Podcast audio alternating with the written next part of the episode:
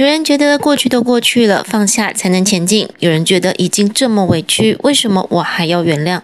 大家快乐吗？欢迎来到小鱼读书。今天要分享原谅，宇宙法则中最强大的祝福。想要每周只花五点二零分钟就能掌握一本书的重点，记得按下订阅哦。到底什么是原谅？每个人可能都有不同的理解。有人觉得放下这样的情绪，继续向前；有人觉得委屈，不愿意原谅。作者认为，无法原谅是一种情绪，而导致这种情绪发生的事件是一种体验。如果依照宇宙法则来说，我们就是来到地球体验一切。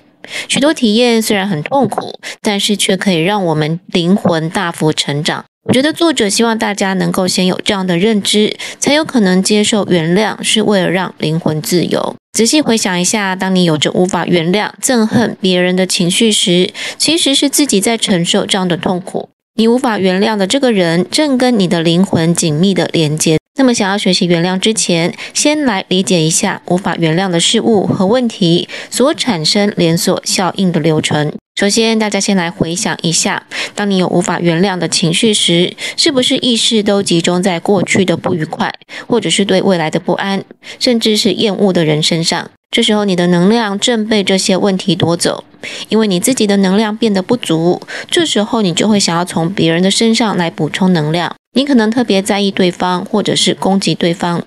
总之，你的脑子会不停地思考，但这些都是自虐的行为。结果反而导致你的能量更为不足，就又回到了第一个状况，也就是意识一直集中在过去的不愉快，或者是对未来的不安。这就好像我们看仓鼠一直在转滚轮一样，除非你跳出来，否则就是一直在无限的轮回。仔细想一想，其实相当的可怕。理解了陷入无法原谅情绪的连锁效应之后，就来到了第二个重点：该如何原谅呢？作者提到，彻底感受无法原谅的情绪。刚刚有提到，作者认为宇宙法则中，我们来到地球就是要体验一切。既然无法原谅的情绪也是一种体验，那就尽情的去感受。不知道大家是否听过这样的说法？那就是那些你无法原谅的人，其实是为了让你的灵魂成长，所以在你的故事当中扮演了坏人，引发那些情绪。不管你现在是非常讨厌某一个人，或是非常憎恨某一个人，都彻彻底底的去感受这样的情绪。小鱼的做法通常是找一个可以理解的人，好好的发泄一下，或者是拿出纸笔，想到什么就写什么，允许自己当一个任性的人，肆意的宣泄你无法原谅的情绪。甚至在不伤害任何人的前提之下，你可以天马行空的想象对方会遇到什么倒霉的事情，遭遇到什么可怕的困境。很奇妙的是，当你尽情的抒发之后，真的有一种豁然开朗的平静。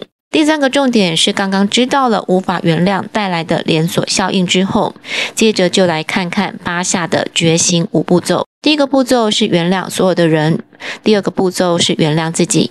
第三个步骤是放开跟过去的连接，第四个步骤是连接未来的自己，第五个步骤是完成了前面四个步骤，活在当下。很多人无法原谅，是因为觉得做错事情的是对方，所以觉得如果原谅了，好像就是把对方做过的错事一笔勾销。但是作者认为，原谅不等于把对方的行为正当化，也不代表对方不需要为做错的事情负责。